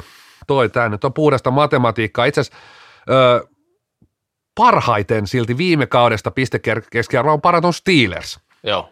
Ja lähes yhtä paljon on Laspi. Ja mielenkiintoista, että, että sitten seuraavana on, on TPS. Puoli pistettä enemmän kerää tällä hetkellä per ottelu, mitä viime kaudella. Toki viime kaudella se syksyhän oli äärimmäisen heikko. heikko. Ja mielenkiintoista just, että Classic tuntuu, että vielä vaan pystyy parantamaan, että hekin on niin piirun, piirun viime kauden pistekeskiarvoa parantanut siis tällä hetkellä. Sitten miinusmerkkisinä tietysti Ervi ihan, ihan niin ylivoimaisesti 1,2 pistettä per ottelu kerää vähemmän, mitä viime kaudella. Viime kaudella keräsi kuitenkin piirun päälle kaksi, nyt, nyt kerää ö, 0,85 per ottelu Joo. pisteitä. pisteitä. Otit tuon jymyn esiin, niin vertaisin, vertaisin tietysti Oifiin. Oifiin, niin aivan sama. Okay. Aivan sama piste keskiarvo, mikä oli Oifilla viime kaudella. Eli, eli ei se nyt ihan jäätävä hyvä startti ole ollut, mutta siis siellä on sitten Jymyn onneksi ainakin tällä hetkellä siellä on vielä heikompi joukkue Velhot. Velhot, jos ei heidän viime kaudellakaan keräs reippaasti alle pisteen per peli, niin nyt kerää 0,25 per ottelu. Eli siinäkin huononnusta, melkein puoli pistettä per peli. Peli All Stars, takuu varma suorittaja. Tasan samalla keskiarvolla, pistekeskiarvolla painaa kuin viime kaudella. Ja tämä oli aika mielenkiintoinen. Otin tähän bottom sixin nyt bottom six on siis eri, eri tietysti kuin viime kaudella, to, no Jymy ja Oifi, mutta sitten siellä on myös niin kuin viime kaudella oli Laspi ja nyt e, eräviikingit, niin ö, viime kaudella toi bottom six keräsi 3,9 pistettä per ottelu, tai siis yhteensä nämä ovat keränneet 3,9 ja tällä hetkellä, viime kaudella 4,76, eli, eli voisi sanoa, että tällä hetkellä toi bottom six on vielä huonompi, mitä se oli viime kaudella, mikä on hieman yllättävää jopa mun mielestä. Joo, no... Pistekeskiarvoltaan niin. voisi sanoa, että siinä on niin kuin isompi käppi tällä hetkellä top 8, mitä oli viime kaudella. Toki kausi on puolessa välissä. Joo, ja osa näistä niin kuin nostoista liittyy myös siihen, että miltä peli on näyttänyt. Esimerkiksi just kyllä, kyllä. Jy- Jymy ja Elot, niin peli on näyttänyt tosi ankelta. Ankelta että siinä, siinä on omat juttuset tietenkin. No otetaan just pelaajapuolelta. Näitä joukkoja nyt kumminkin veivataan varmasti jatkoskin ja toi on aika selvä toi sarjatilanne tietyllä tavalla. Mitkä tästä syyskaudelta jäänyt semmoisena positiivisina? Ei nyt ehkä tarvitse klassikin ykköskenttää mainita, kun se tulee aina ja se on ihan selvä juttu, mutta... Mä kaivoin tähän nyt, olisi voinut kaivaa varmaan muutamia muitakin nimiä. Uh, mulla on neljä, viisi nimeä tässä osa on ehkä niin itsestäänselvyyksiä tai osa enemmän seuraaville, ehkä kaikki on niin kuin toisaalta itsestäänselviä, että kyllä ne nyt niin ne onnistujat on onnistujia ja ei siinä tarvi mitään niin hirveät suurennuslasia, jos löydät onnistujat alkusyksystä. Pakko silti nostaa Peter Kotilainen. Kyllä. Peter Kotilainen, ei tarvitse sen enempää esittelyä ja oikeastaan Aaro Astala kuuluu tähän samaan porukkaan, että molemmat pysynyt ehjänä, molemmat pelaa ihan he, hemmetin jäätävää kautta, molemmat on toki pelannut ennenkin hyviä kausia, mutta mun mielestä molemmat, no Kotilaisen Peterin tietysti on jäätäviä kausia ennenkin ollut, mutta hänellä on tietty aaltoliikettä aina tuossa pelaamisessa ollut ja nyt ollaan taas siellä aalloharjalla ja huipulla ja, ja Saanko sanoa tähän väliin? Tuli mieleen, kun juttelin ruotsalaisen kollegan kanssa näistä vuoden pelaajista, kun se on vähän hankala tänä vuonna, että miten niitä valitaan. Niin Kotilainen oli kyllä yksi semmoista nimistä, mikä tuli mieleen niin kuin ihan maailmantasolla, että aika hyvä vuosi käsittääkseni. Ainakin pudotuspeleissä oli kovassa liekissä, jos miettii koko vuotta, niin tämä on tosi vaikea. Mä en tiedä, onko sitä äänestystä järjest, järkevää järjestää, mutta Kotilainen oli yksi, yksi nimistä, mikä tuli. eikä Innebändi mä nyt löydä siellä muutaman ruotsalaispelaajan. Kyllä sieltä joku löytyy aina, ei siinä mitään. Mutta joo, jatka vaan. Joo, Astala oli, Astala mulla listalla. Sitten, sitten sellaisia onnistujia, ö, Santtu Pohjonen, Miska Mäkinen, aika varmaan niin kuin monenkin listalta löytyisi tässä. Nostaisin jopa Tino Nivalan tähän, tietysti Laspi pelannut joukkueena hyvää kautta, mutta kyllä siellä niin kuin yksilöt, se on sen lumipalloefekti, yksilöt onnistuu, joukkue onnistuu ja molemmat ruokkii toisiaan. Tepsis nostaa Juuso Forsmanin, mistä, mistä, mistä on ollut kyllä juttuakin. Mä otin vähän tuosta ulkopuolelta ehkä, ehkä tämä Teuvo Kinnunen pelasi erittäin hyvin ennen kuin loukkaantui. No nyt sitten pois loppukauden, tietenkin se vie siitä, mutta pitää mainita, että väkevä kausi, alkukausi. No Walter Westeristä on ennenkin puhunut, nuori kaveri, pelannut tosi hyvin Tepsi ykköskentässä. Mutta semmoinen nosto, että Tepsi ykköskenttähän on epäonnistunut pahoin näissä kovimmissa peleissä tällä kaudella. Ottanut aika paljon miinusta klassikkia vastaan ja, ja Oilersia vastaan, mikä on ihan mielenkiintoista, koska sitten taas näissä molemmissa muissa joukkueissa niin nämä kärkikentät on onnistunut, onnistunut aika hyvin näissä kovissa peleissä. Sitten tota, niin, no Markus Sipronen haluan nostaa E- aivan erinomaisen, aivan erinomainen pelaaja, todella tärkeä pelaaja Steelersille. Monipuolinen, on siis monipuolistunut tässä viime vuosina varsinkin, tosi fiksusti pelaa molempiin suuntiin hyvin ja no, on, on niin kuin silmää ja käsiä ja kaikkea, että kyllä siinä on kova nimi tulevaisuudessakin. Varmasti mm, sitten Tuomas Iiskola on jossain vaiheessa hehkuttanut hyvä paluu Suomeen. Voi sanoa, että niin kuin on löytänyt paikkansa Oilersista hyvin ja niin kuin vähän jossain vaiheessa arvoteltiin, että minkälainen vahvistus, niin on, on ollut kyllä tosi hy, kova vahvistus, voisi sanoa, sanoa tota, niin Oilersille. Mutta sitten jos puhutaan, tässä oli vielä kysymys näistä, että mitä tulee mieleen näistä niinku uusista liikapelaajista, niin niitä nyt ei ihan hirveästi edes tule välttämättä mieleen. Tuo Forsman on ehdottomasti niinku hyvä nosto, se, se, se, oli mulla täällä ja se on mun mielestä ihan selkeästi jopa ykkönen, jos ruvetaan miettimään näitä uusia pelaajia. Sitten on tuli toi ulkomaan vahvistus happeelle, eli Silvan Bollinger on onnistunut aika hyvin siellä, että eikä odotukset ei ollut mikään kovin korkeat, mutta hyvin on kumminkin löytänyt paikkansa happeesta.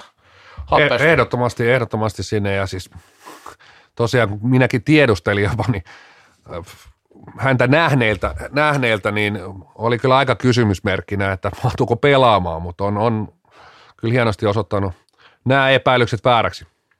Joo. Ja sit, tietenkin Mulla oli oikeastaan tässä listalla oli muun muassa Teuvo Kinnunen. Toki hän nyt Steelersissa pelasi 2016-17 liikaa jo pela, pelasi 12 ottelua, mutta itse laskin kuitenkin, voisiko sanoa tämmöiseksi uudeksi pelaajaksi, niin hän oli mulla tässä listalla. Joo, ja sitten tietenkin Jymyssä on useampikin uusi, uusi nimi. Tuosta nyt mietin, että kyllä nyt ainakin positiivisena voi nostaa, että Hannu Palomäki aika vanhalla jäällä debytoi liikassa, ihan hy- hyvin aloittanut liikakauden yhdeksän pistettä, sillä kumminkin, kumminkin kokenut kaveri, joka ensimmäisellä kaudella liikassa, ei nyt mitään säkenöintiä, mutta sanotaanko, että hyvä, hyvä debyyttikausi liikassa ja sitten siellä on muitakin, muitakin nimiä, niin kuin Miko Saarela esimerkiksi, vaikka on ottanut paljon pakkasta, niin aika hyvin tullut liikatasolla. Noin muuten niin kuin tehnyt pisteitä hyvin. Hyvin. No oliko meillä semmoisia, mitäs nimiä sulla oli semmoisia, mitä sä vähän odottaa enemmän sitten vielä? Sanotaan, että eh, yritin kaivaa ehkä sellaisia, mitä odotan niin tosi paljon enemmän. Kyllä siellä nyt monta pelaajaa voidaan niin kuin sillä tavalla, että pystyy pikkusen, pikkusen ku, ruuvia kiristämään ja ei nyt välttämättä mikään supersyksy, mutta ei välttämättä mikään sitten semmoinen niin kuin katastrofikaan, mutta sitten esimerkiksi Mika Moilanen 5 plus 1. Mulla oli sama nimi täällä. Mika Moilanen, niin kyllä mä nostan niin kuin, mielenkiintoista nyt nähdä, nyt ilmeisesti Lauri Kapane on kunnossa, Joo. mielenkiintoista nähdä, syttyykö se eräviikinkien ykköskenttä siihen liekkiin, missä se oli viime kaudella. Viime kaudella. Sitten mun mielestä vähän jäänyt piippuun näistä nuorista pelaajista. nuori pelaaja nyt tietysti pitää antaa aikaa ja mahdollisuus ja näin poispäin, mutta Jasper Juuti, sitten Indiasista Huppunen, niin jääneet mun mielestä vähän piippuu, että odotin, että molemmilla olisi semmoinen niin kuin läpimurron paikka, mutta ei ainakaan vielä. Toki se, siinä nyt varmasti heillä, heillä aikaa vielä on tehdä se. Tuo on vähän vaikea listata nimenomaan. Se on odotuksiin nähden tietenkin, että, että just Moilanen mulla tuli isoimpana mieleen näistä, kun kumminkin puhutaan niin kovasta pelaajasta kuin hän, että voi olla, että sitten tekee tässä vielä loppukaudesta ihan vaikka minkälaiset tehot, että on kumminkin tavanomaisesti tehnyt yli 30 pistettä kaudessa ja pistemies hän nimenomaan on maalintekijä ja, ja si, si, tuottava pelaaja niin sanotusti.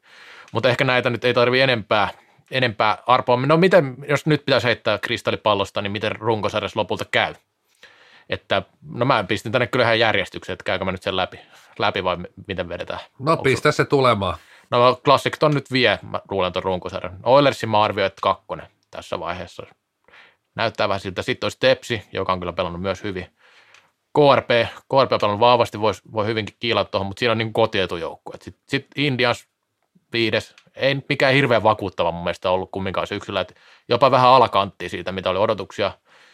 Sitten Laspi on niin hyvässä pistevireessä, että jos se nyt ihan rupeaa tummumaan, niin kyllä sen kutossia pitäisi irrota, että kumminkin tippuu nyt tuosta nykyisestä sarjataulukosta muutaman sija.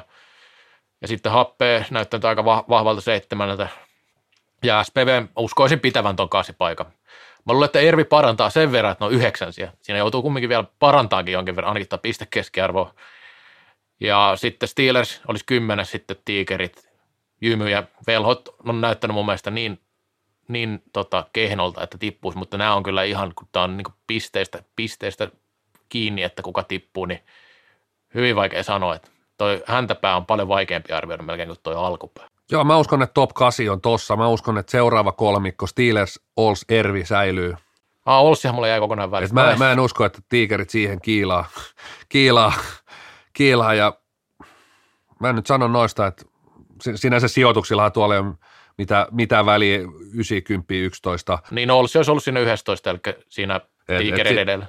Sitten pistä siihen seuraavaan laariin, karsialaariin, tiikerit jymy ja velhot sanoo Fliikalle adios. Muuten oli sama paitsi Ervi ja Steelers taisi olla toisinpäin, mutta mut, mut joo. No, ei mulla ainakaan nyt tästä liikasta. Tämä oli tämmöinen vähän lyhyt katsaus, mutta muuten jahottiin jo niin paljon kaikkea. Tämän kolmannen erän jälkeen päästään oikein jauhaa Shai Banderosta, nimittäin se on jatkoaika. Kallokääst, IFFn Aisan kannattaja. Jatkoaika, Brädityöryhmä on työskennellyt Kiinan taudista huolimatta ahkerasti ja nyt tosiaan Tampere Classic täyttää, vai täytti 30 vuotta. vuotta. Itse asiassa täytyy nostaa heidän so- somelleen nyt iso jo ennakkoviikon posi tähän aivan jäätäviä pätkiä jostain Ysäriltä.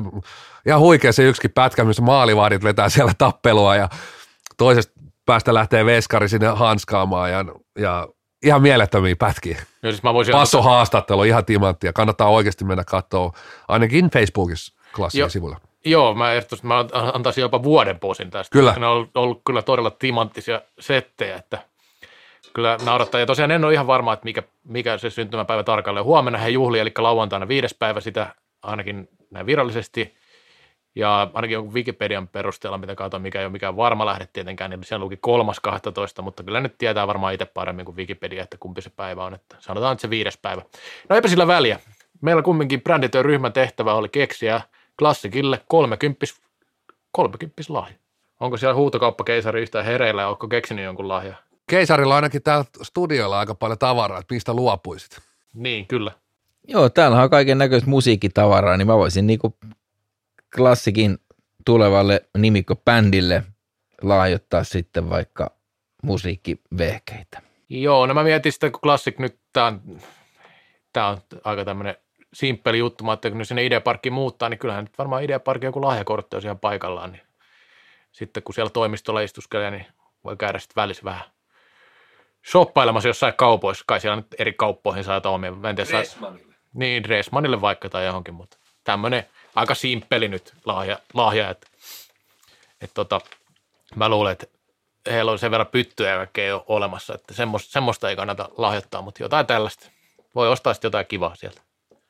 Tuossa kun oli tuo Super Cup juurikin Idea Parkissa ja ylläti siinä, siinä kentän vieressä sen punttisali ja Paso Peltola istui siinä penkkipunnerus penkillä ja, ja, ja tosiaan kysyi, että milloin se on, milloin se on herra Peltola viimeksi nostanut penkkiin, niin sanoi, että 99, 20 vuotta sitten ja silloin sanoi fysiikkavalmentajille, että oli sitten kuulkaa vika kerta, vika kerta että tota, hän jäykistyy, niin itse asiassa kyllä mä ostan niin kuntosalikortin Passo Peltolalle.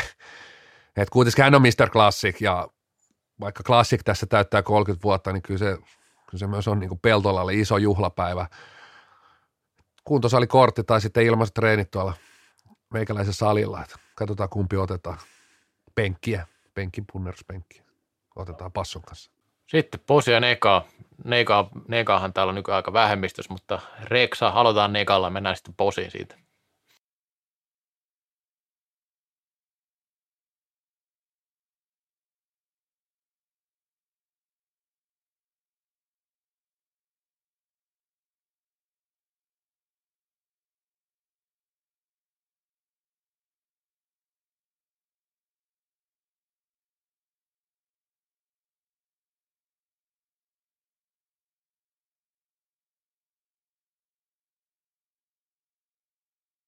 Viikon posi lähtee ehdottomasti alamaailman, urheilualamaailman toimittajalle Viihteen alamaailma vai? vai viihteen olohuone vai näe ja koe nyt .com vai no mitä niitä on, Motor Express. sata domainia, mutta Hildeenin Jonille meidän luottotoimittajalle, joka kaivaa uutiset ensimmäisenä jopa ennen seiskaa. Se on kyllä saavutus. Kyllä nyt, nyt lähtee Hildenin pojalle, Virtuaalipeukku. kyllä No vähintään. mikä, mikä tämä äänibrändäyspeukku? Sinne lähtee ensimmäinen posi. No näyttää vähän siltä, että salibändi nyt, tämä on siis Posi, dominoi, dominoi tota, niin mediassa aika vahvasti nyt kun on korona, että todella vaarallinen laji. Se oli Kori Jallua taas. Kyllä, paha. Meillä on aika hyvä päättäjä sitten. Tota, niin, niin, niin, kyllä joo, sähly saa tilaa. Että, ja toiseksi niin kuin salibändi, semmoinen niin kuin elementti on löytynyt, kun aina aina F-liiga, tämä pääsarjat jatkaa, jos pelataan tyhjille katsomoilla, niin se on niin kuin parkettia vaille valmis, että ollaan taas siellä niin kuin lähtökohdissa, että puola puut ja parketti, niin sitten ollaan taas ihan niin kuin mintissä, tai tuote on mintissä. No mun viikoposi, tätä jo vähän, ö, taisi olla toisessa erässä, spekuloitiinkin, ja viikoposi lähtee kyllä tälle maajoukkueen harjoitusten kuvaamiselle, että, että onhan toi niinku, miettii, että liitollahan ei ole enää mitään tuotetta, tämä on niin Suomen kappi ja divari, divari, niin nyt, nyt on, siellä on Alakivenmäellä mietitty, että mikä on, mikä on se tuote, millä me, millä me näytään ja millä, millä me saadaan tämä meidän liittolentoon, niin aletaan kuvaa harjoituksia. Harjoituksia. Itse asiassa täällä meillä on live-lähetys koko ajan käynnissä. Itse asiassa siellä on mennyt oranssit kääntöliivit, meni just 2-1 johtoon Juha Kivilehdon maalilla. Juhis, vanha sotaratsu, edelleen liian hidas, liian vanha, vanha nykysaunakaveri, niin paino 2-1 johtoon, oranssit liivit.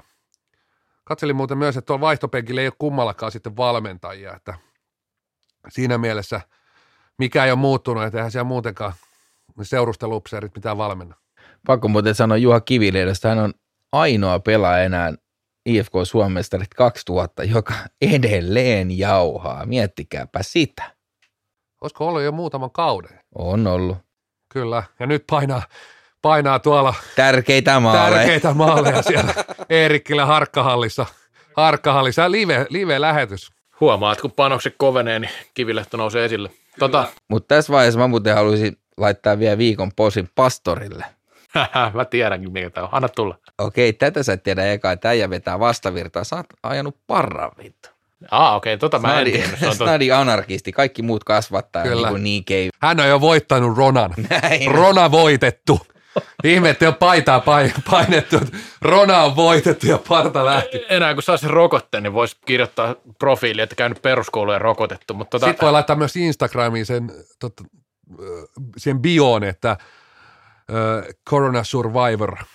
kyllä joo. Ja mieluiten ilman paitaa, koska nyt on löytynyt nimittäin uusi piirre pastorista. Varmaan duunit vähän vähissä, vähän vähissä nimittäin on Me tiedämme, että Löyttösen Toni, hänellä on kroppa hieman muuttunut muutaman vuoden varrella ja nähty välillä ilman paitaa ja vähän paidaa kanssakin, mutta meidän pastori on löytänyt, löytänyt myös tämän alueen, nimittäin hän ei laita itsestään kuvia, vaan etsii muun muassa salibändipelaajia ilman paitaa ja lähettelee niitä Toni Löytiöselle. Mitä sä haluatko pastori jotenkin kommentoida tätä, että mikä tämä sun uusi harrastus on?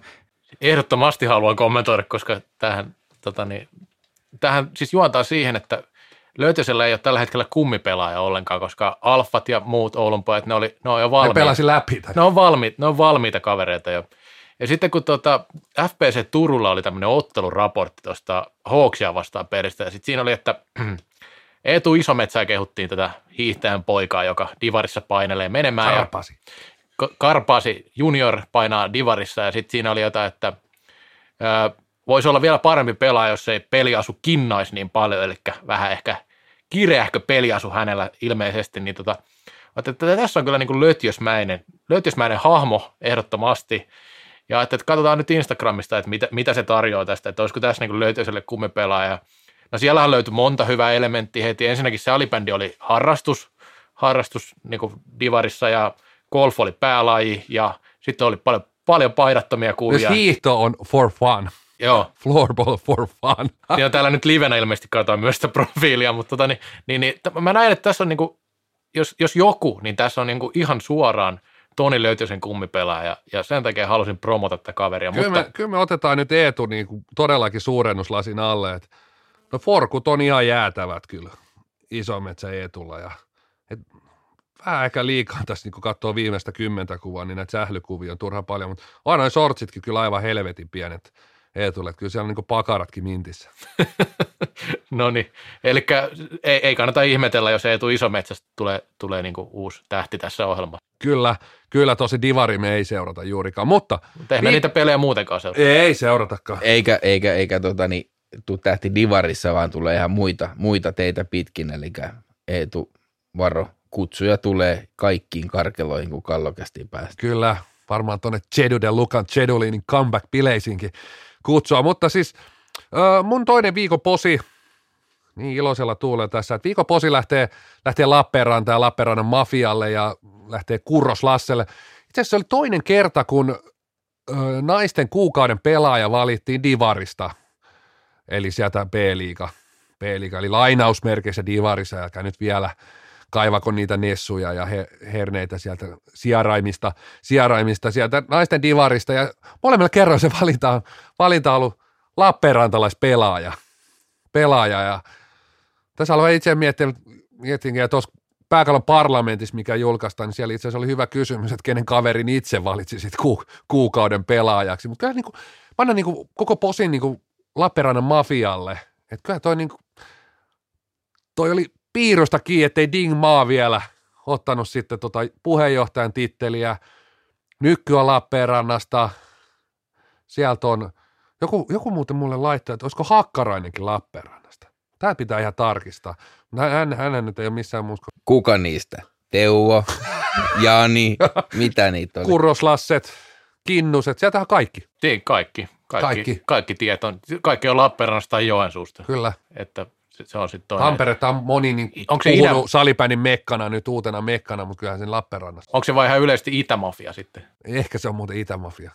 Tuo, kun miettii, että Joensuusta tulee sitten kumminkin esimerkiksi kaikkien aikojen vaikuttaja. Kyllä. Kinnunen, sit sieltä. Aivan Ruokone. Kettuspete. Kettuspete, joo, tää on kyllä. Mutta hei, mulle ei mun viikon toinen posi nyt sanomatta, mä sanon sen nyt, ei se haittaa ketään.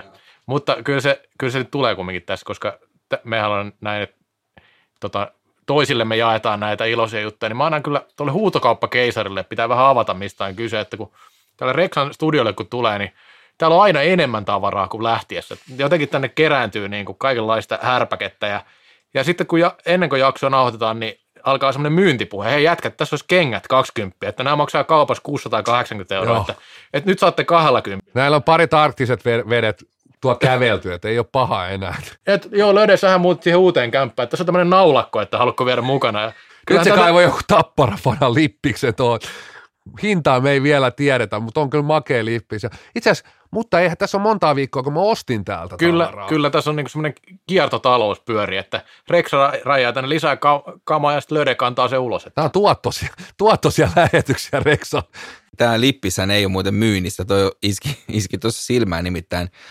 Tässä on tota, niin, veljeni Raulille ja Reolle Rauno Korpi Coach. Tämä oli vuonna 89, kun isäni oli Rauno Korven kanssa samasta tilaisuudessa ja tota, niin, Rane laittoi kolmannen mestaruuden jälkeen meille mestaruuslippiksen sitten, niin toi, tommonen, toi ei kyllä ole myynnissä. nyt kun näihin muisteluihin päästiin, niin nyt, nyt on mun mielestä ihan hyvä, että mentiin tosi kauaksi 89 vuotta. Meillä ei ole viikon ottelun nostoa ollenkaan, ollenkaan tällä viikolla, koska nyt ei miesten F-liigaa ja sieltä yleensä nostettu, niin ei, ei nosteta nyt eikä keksitty mitään muutenkaan, niin Reo, eli huutokauppakeisari, kerropas tästä sun takapuolen näytöstä, eli perseen näytöstä salibändiottelusta. Tästä oli joku uutisjuttu ollut jossain oululaislehdessä. Kyllä. Joo, alkuun mäkin luin, luin sitä ja katselin, että nyt ei mennyt ihan faktat kuntoon. Että taisi olla pitkä viikonloppu toimittajalla, kun maanantaina sitä oli silloin kirjoitellut, nimittäin niin se ei mennyt. Mitä siinä luki siinä jutussa? Jotain höpö, höpöä, mä kerron kohta, miten se meni, mutta, mutta myös se Oulun terveiset, jos haluaa mestaruuksia voittaa, niin sanotaan, että harmituksen jälkeen ei kannata mennä pizzalle. Kukaan ei varmaan ihmettele, miksi Ols on sillä sijalla ja salibändikartalla siellä, missä on. Niin tässä jutussa itse asiassa luki, että Reo Tieno oli ensin lyönyt mailansa poikki toimitsijapöytään, minkä jälkeen räväkkä urheilijanuorukainen. Si- tuossa näkee, että aika on tehnyt tehtävänsä, että ihan tuore uutinen, on, kun puhutaan urheilijanuorukaisesta. Ö, oli vetänyt pelihousut nilkkoihin ja pyllistänyt yleisölle. Minäs vuonna tämä oli? Tämä oli mestaruuden jälkeen, että se oltiin, tämä kaikki perustui siihen, kun voitin mestaruuden, jäin MM-kisoissa kotiin jääväksi varamieheksi, eli olin aika lähellä MM-kisan paikkaa siinä, enkä ihmettele yhtään, miksi silloin ei ensimmäinen maailmanmestaruus Suomelle tullut. Sitten seuraava, mitä te naurat? Naurettiin vaan tuolle sun Sä oot monta juttua tehnyt ensimmäisenä. niin, no, ensimmäisenä varamiehenä. no mutta kerro nyt, ensimmäisenä löit sen mailan paskaksi ja näin Joo, joo, en, sen en lyönyt mailaan paskaksi ensimmäisenä, sekin oli väärin. Se oli kaikki väärin, mitä tuossa jutussa oli, mutta mut pakko mennä edelleen siihen mestaruuteen. Kesätreenit, treenipeli Tampereella ja sitten mulla hajoaa polvi. Mun ei edes pitänyt lähteä eka sinne, me pelattiin neljällä kentällä siellä ja mä olin sille, Erikssonin Lasse oli coachina silloin, mä että ei vittu. Sitten mä lähdin sinne ja sitten kulmassa joku, mä en edes muista sitä nimeä, joku nobody kaatuu suoraan mun polven päälle. Eturisti sinne poikki, kaikki oli, että no niin, sun kausi on siinä. Ja polvi kuntoon neljäs kuukaudessa, kuuden kuukauden sijaan, sitten ihan viimeisille kierroksille pääsin vielä peliin mukaan. Ja tämä turhautuminen, mikä oli, me oltiin siinä hakimatsissa, en tarkkaan muista, joko tasuri tai voitto piti saada ja maali piti lopussa tehdä, vedin siinä vikoilla sekunneilla maalin takanurkasta ohi, summeri soi, Henu oli muuten maalissa ja sillä Toivoniemen Henkka. Siitä sitten summeri soi täysin saman tien, että pelit oli siinä jotkut vitun karsinat Olssia vastaan edessä. Käynyt kävelee sinne omaa vaihtopenkkiä kohti ja sitten tulee tämä toimitsijapöytä vastaan. En lyönyt Turha siitä on itteensä syyttää, koska se toimitsijapöytä oli väärässä paikassa. no se, Nimenomaan. Turha siitä, vanha sanonta, turha siitä on itseensä syyttää. siis nyt kun sä avaat sen, noin mä tajun tarkalleen, että sehän oli aivan liian lähellä kaukalaa. Voiko hakea korvauksia tästä jälkeenpäin? Siis mieti, toi Pelikielto, sä oot vielä neljä peliä pelata. Saat liigaa. rahat takaisin. ja rahat takaisin, jos joku ei tiedä, että siitä oli sakkoakin palaan siihen myöhemmin. Mutta nimenomaan toimitsijapöydät kauemmas, niin kuin ne oikeasti on. Onhan ne jääkiekossakin, ne on Blexin takana. Että, että, Syystä, syystä. niin, niin tota, niin, toimitsijapöytä tuli kirjaimellisesti vastaan. Siinä oli kaiken maailman läskeen edessä batteritölkkiä, lippua, lappua, niin en hajottanut siihen mailaani, vaan huitasin sen tyhjäksi koko pöydän mailalla. Pelihän oli loppu. Autoit vähän, Nimenomaan, autoit siivoamaan toimitsijapöydän. juuri näin. Ja sanoi, että nyt koti. No, tuomari, tuomari niin kuin salibändistä hieno tapa, ne juoksee suurin piirtein kädet selän takana, kun peli loppuu sinne laidan toiselle puolelle kädet selän takana, kuin jotkut kenraalit. Niin sitten ne alkoi ottaa rintatassu, molemmat heiluttelee punaista korttia sieltä, että se kenttä toisella puolella. No mähän lähden kävelee niitä vasten, niin kuin haukkuakseni, niin vittu kun ollut muutakaan tekemistä. sitten, sitten, kun sun pitää viha purkaa johonkin, tiedätkö, että saa hakkaa vaimoa himas. No anna tulla. Niin, tota, sitten mä kävelen kaukalla toiselle laidalle. Siellä on, en viitti mainitsa nimeä, mutta eräs autokauppias on siinä nyt tiedän. Älä sano mitään, älä sano mitään. No mä en sano mitään. Pudistelen vaan päätä. Mä ajattelin, että ehkä mä nyt sanon mitään, ettei tästä ole mitään sakkoa. Eipä. No, sitten kaikki, jotka tietää, että Tikkurilla hallissa ollut, niin katsomaan on just toisella puolella. Mä käännyt takaisinpäin. Siellä satapäinen, silloin Hakilla oli vielä faneja ja niin kuin huuteli. Ja sata keskisormea niin kuin heiluttelee mulle siellä ja näin. Niin mitä sä teet siinä, kun sä kävelet, niin mitä sä voit kommunikoida niinkään, mitenkään muuten, kun käännät selkäsi niille ja näytät persettä. Niin, turha siitä on itteensä syyttää. No turha siitä on itse, siitä tuli vastaan taas. No, näytin persettä ja tota niin, no nehän innostui siitä vaan entistä enemmän. Ja sitten sen jälkeen kävelin kaukalosta ulos ja sitten löin sen mailan paskaksi. En mihinkään toimitsää pöytään. Joo, hyvä, oli tuli. neljä, oliko, oliko näiden neljän pelin kielto? Siis ne neljä peliä tuolla kieltoa, eli turha oli toimitsijapöydän pyyhkäsy miettiessä, että saatana joutuu pelaamaan Olssi vastaan karsinnat. Ei tarvinnut. Ja Ja joku, pari, pari, koska seuraavalla kaudella mähän tuli IFK ja sitten olit pari Eka- ensimmäistä runkosarjapeliä sivussa. Eka peli oli sivus kolme, taisi mennä niitä karsintoja, kun pyyhittiin pöytää samalla lailla kuin mä sitä toimitsijapöytää Olssilla karsinnoissa. Ja, ja 3000 markkaa sakkoa. Ei jos alat miettiä, niin kuin mitkä pelaa palkkiot silloin oli suhteutettuna, niin Ei se ollut mitään. sehän ei ollut mitään. E- Eikö kaikilla ollut omat autot silloin? Minä muistan tätä. Oli, sit IFKlla oli mersot kaikilla ja muuta, niin mä, siis mä otin käteisenä se saman tien, laitoin minigrippussiin ja tota, niin, sitten liittoon postilla ja näin poispäin. Se oli, se oli helppoa touhu. Sitten Alkio Jantan kanssa seurattiin karsintoja, vedettiin pirtua ja ka- kaksi erää jakso katsoa, sitten keksittiinkö jotain muuta tekemistä. Mä täytyy sanoa, että mä en tiedä, oliko tässä jo jotain muita ottelunostoja, mutta mä en aio niitä kyllä tehdä, kyllä tää oli niin tyhjen, pajatson tyhjentävä ta- tarina ja itse asiassa Ei, ei mullakaan ollut kyllä mitään. ei, ei, ei, ei ole kyllä mitään. Tässä pyyhittiin nyt tämän Kinnusen Jari Nostalgiapala podcastikin kyllä niin kuin samassa viemärissä meidän juttu, että tähän kyllä niin kuin näihin kuviin, näihin tunnelmiin ja Sä, sä, kiitos, kiitos kuulijoille ja ehkä tästä tulee kallokästi slogani, että turha siitä on itteensä syyttää.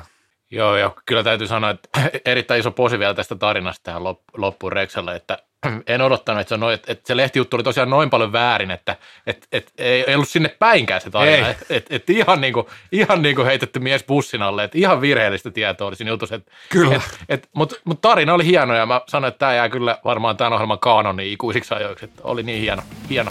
Voitola yöhön. Moi moi. Moi.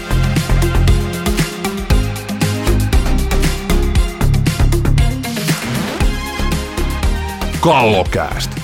Lain ainoa NHL-tuote.